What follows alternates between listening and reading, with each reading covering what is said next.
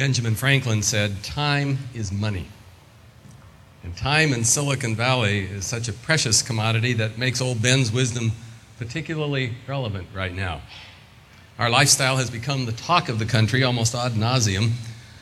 U.S. News recently stereotyped us as a people who pursue crazy hours, eat fast food, sleep on futons provided by our startup companies. In fact, I was interested in this summary quote Optimism, self reliance, and cash rule in this pivotal political state.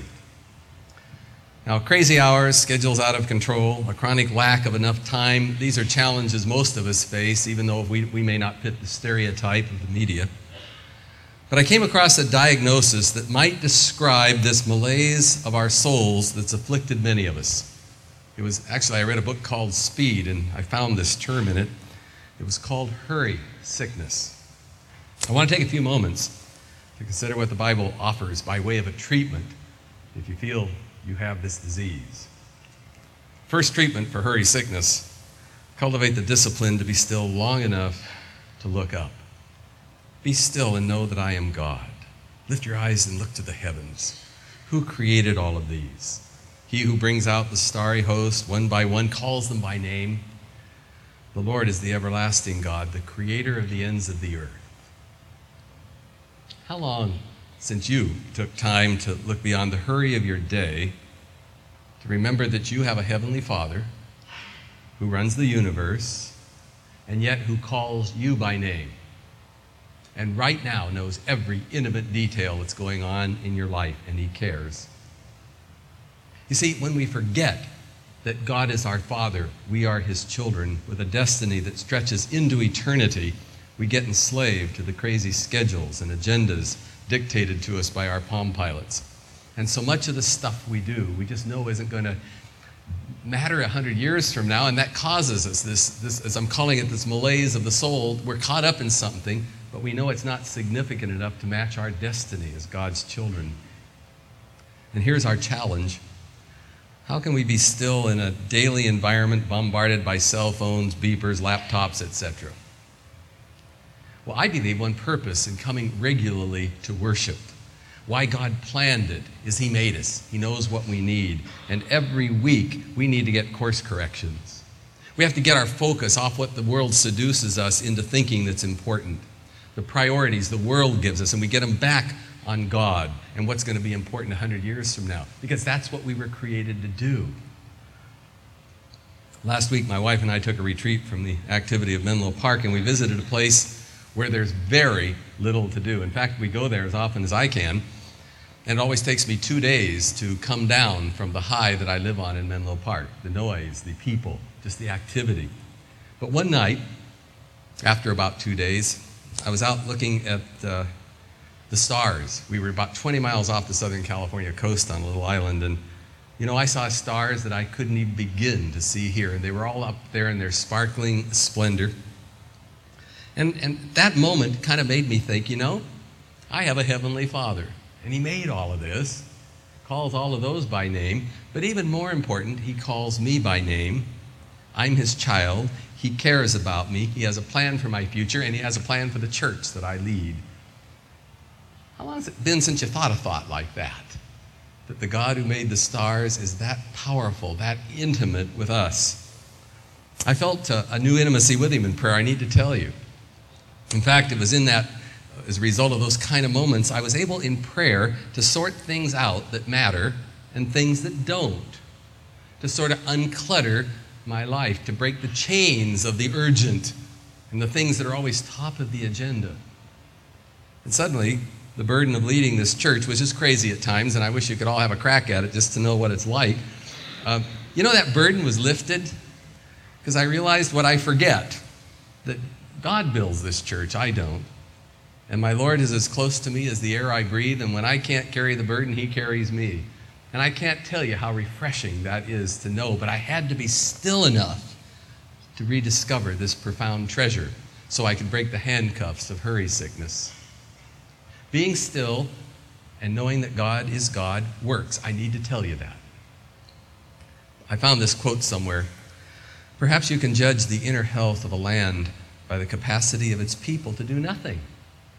Because whoever can do nothing, letting his thoughts go where they may, must be at peace with himself or herself. An elder sent me this letter regarding this particular sermon. You who are guests, we give this sermon Tuesdays to our elders and they give feedback. And he said, Walt, you've preached on this theme many times. It's always timely.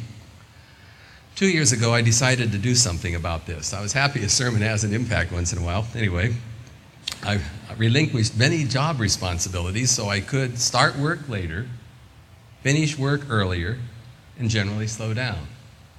I also wanted to do this to improve relationships with my wife and children, spend more time in kingdom work. I tell you this, this not to brag, but to tell you and encourage others to try it. It works. And this will be, I thought this was significant, this will be one of my main themes for the rest of my days. A man who reclaimed his life. Being still, knowing that God is God, reminds us that life was meant to be lived, not merely endured, not rushed through. It's too little, it's too short to rush. The second treatment for hurry sickness cultivate the discipline to savor the present moment. Jesus said, Don't worry about tomorrow. Tomorrow will worry about itself. You've heard those words a thousand times. What do they mean? He's really telling us that to live for tomorrow, as many of us are, and that's the excuse we give for working and being enslaved to whatever, to prepare for the future, to live for tomorrow is not to live at all. Why? Because Jesus reminds us tomorrow doesn't exist, it never will exist. Time is a non renewable resource. We can't afford to squander it on the future at the cost of savoring, savoring the present. Uh, Remember that old song, Slow Down, You're Going Too Fast? You got to make this moment last. We know that's true. Somehow we just can't do it. Here's another story. Ann Wells wrote for the LA Times that sort of illustrates the point about waiting to live someday and sacrificing our lives in the process. She writes My brother in law opened the bottom drawer of my sister's bureau and lifted out a tissue wrapped package. He discarded the tissue, handed me a slip, and the price tag with an astronomical figure was still attached. Jan brought this the first time we went to New York at least eight or nine years ago, and she never wore it. She was saving it for a special occasion. Well, I guess this is the occasion, so he took the slip from me, put it on the bed with the other clothes that we were taking to the mortuary. His hands lingered on the soft material for a moment, and then he slammed the drawer shut, turned to me, he said, Don't ever save anything for a special occasion. Every day you're alive is a special occasion. I think that's something of what Jesus was trying to tell us.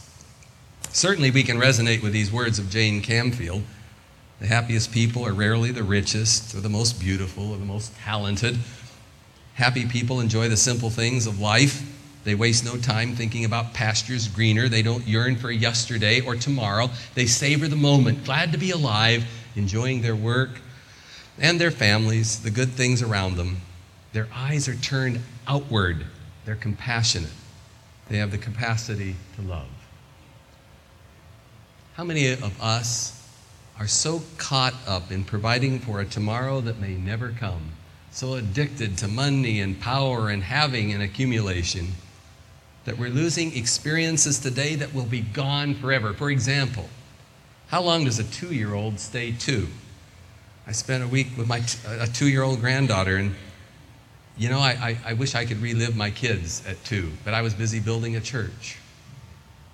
You see, we only have one lifetime to do things, and we don't get a second chance. One lifetime, to, for example, to get to know Jesus intimately and to love him and serve him, and one lifetime to do kingdom work. And how much kingdom work are we not doing because we're hurrying, doing lesser things that won't matter 100 years from now? Being available for tasks of service, of loving and caring, giving ourselves away. Folks, this is the abundant life Jesus promised his followers, and it's not found in the life of abundance. That's a myth we're being sold in our culture, and those of us who are there have already found it's deficient. That's why I said we come to worship to get course corrections, and this one's a simple one. Jesus would simply say, I have you here today to tell you one thing wake up and start living in the present, because that's all you've got and it's all you ever will have. A third treatment for hurry sickness understand like any addiction, and this is an addiction, cannot, we, can't, we cannot cure ourselves. Many of us know we have tried to cure hurry sickness by New Year's resolutions and all kinds of self effort, and we've been unsuccessful.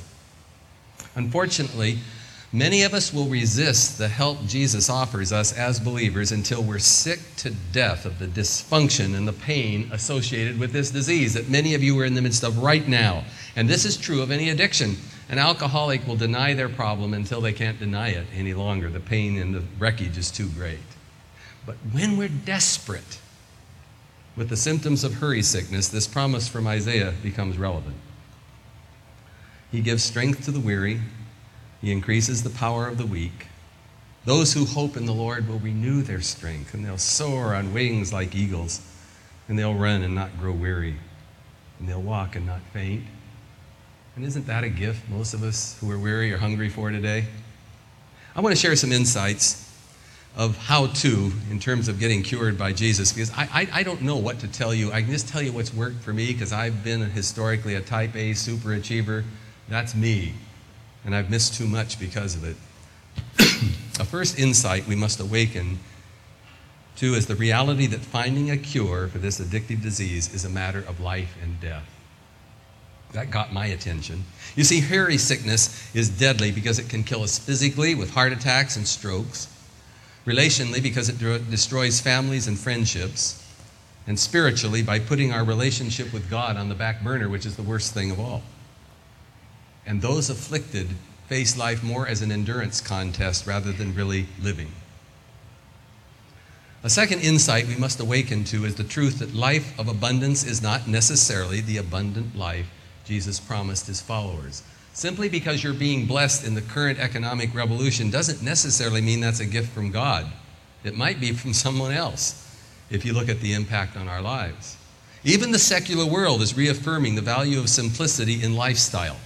The Chronicle featured a conference called the Voluntary Simplicity Conference, attended by hundreds, and it was described as follows A forum to help you develop your personal plan of action about making a difference living with more joy, and we'll discuss how to reclaim our lives, our relationships, and our communities. That's a secular media production talking about reclaiming lives, finding joy, and relationships, implying that many have lost them, and that's why the conference would hold attraction. The Mercury did a similar article recently on simplicity. After years of economic expansion that's buried our homes in Pokemon paraphernalia, shattered our serenity with screeching cell phones, and assaulted our brains with nonstop television, we Americans have finally had it. And now, for the sake of our souls, interesting term from a secular paper, our sanity and our fragile physiques, we decided to turn our backs on the fruits of prosperity. Isn't that an interesting happening? I think simplicity could best be described as getting rid of everything we don't need, can't use, and don't love. The things for which many of us are selling our souls to get. It goes on to say it used to be cell phones, beepers, and faxes that made you important. Now everyone has them. And what makes you important today is getting away from them. Isn't that great? The new status symbols won't be things at all. Listen, from a paper, it will be solitude and time to relax. And you get there by slowing down, cutting back, and simplifying. Wow. Papers preaching sermons, because that's a Christian teaching.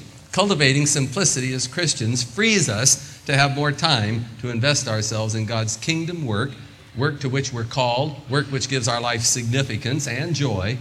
The problem is that the papers can suggest we do it. We Christians have an edge on the market, I believe, in knowing Jesus, who can give us supernatural power to do what we can never do in our own strength. You see, simplicity gives us time to enjoy a relationship with Jesus. And I don't want to sound corny here, but if I didn't say it, I'd be less than honest with you. My time away reminded me that the most important thing in my life, and I think in the lives of all of us, is an opportunity to relate with the reigning, risen Jesus as a personal friend to have Him as close as the air we breathe, to start worshiping Him and loving Him and enjoying Him before we get to heaven. He is our life. He's the greatest priority, and our problem is we get put too many other things in His place, and we miss the greatest joy of all that the God of the universe, infleshed in Jesus, is available for you and me today if we just take time to enjoy Him. I think as Christians, we need to know that what we're doing every day counts for something more than self indulgence, or we're always going to have an inner itch that something's wrong. You see, what we do or don't do holds eternal significance for us. The third insight Jesus offers like any spiritual disease, we can't cure ourselves of hurry sickness, so we need divine help. And how does it come? Well, one vehicle Jesus uses to touch our lives with his power is to become part of a small group. I started talking about that the first week I was here many, many years ago because I'm convinced big churches are deadly in that we can get lost in a herd and that change in our lives happens, has happened since the book of Acts in small groups. I'm convinced we will never exchange that pseudo high a hurried life provides until we have found intimacy with our Lord Jesus Christ. And few of us can find that without the help of a small group, people who pray for us, hold us accountable when we make commitments to do the ABCs of being a Christian. Grow in our prayer life, our Bible study, and taking steps toward the simple life to which Jesus calls us. That's about as countercultural as you can get, totally irrelevant to the, the, secular mind, and yet it holds the very divine power with which we as Christians can be cured of hurry sickness. You know, my small group has helped me greatly no longer define my self worth by being hyper busy. And no person on earth took more pride in just being busy as my badge of worth. I want to tell you something behind the scenes. As your pastors, we are personally committed to pray for every one of you in this church that you're going to get into a small group. So know you're being prayed for if you're not there yet. You may feel some divine shoves. I really believe that because we want to take you where God wants you to be. And few of us are going to get there as Lone Rangers. So as you go home, I want to suggest something for you to think about. What if you asked your family or your close friends or work associates to write a short paragraph of how they would describe you as a person? What would you want them to say? What would they say? It struck me that few of us would want to be remembered simply as a hyper busy person, highly successful, perhaps financially and powerfully blessed, but a person who had marginalized relationships with family, friends, church, and God. That's a bad deal. But you know the good news? If you kind of identify with what we're talking about today, the Lord brought you here to say, here, good news. And the good news is there's still time to change. We can turn around anytime. God can break the handcuffs of hurry sickness. It's just that we have to be willing to pay the cost of letting Him do it. And so, in this context, I pray the Holy Spirit this next week, week will lead us to think about and then practice some new disciplines. Being still long enough to look up capturing and saving, savoring the present moment, and realizing we can't cure hurry sickness in our own strength, but God can. So we turn to Jesus for supernatural power, and I'm biased enough to think He's going to use a small group for most of us. Would you bow with me in prayer? Lord, sometimes it's refreshing to get into church and find out just how countercultural the wisdom of Scripture is versus the stuff that's fed us all week long. You brought us here for a purpose, and now use the seeds of your word to bring those changes you want in our lives for Jesus' sake. Amen.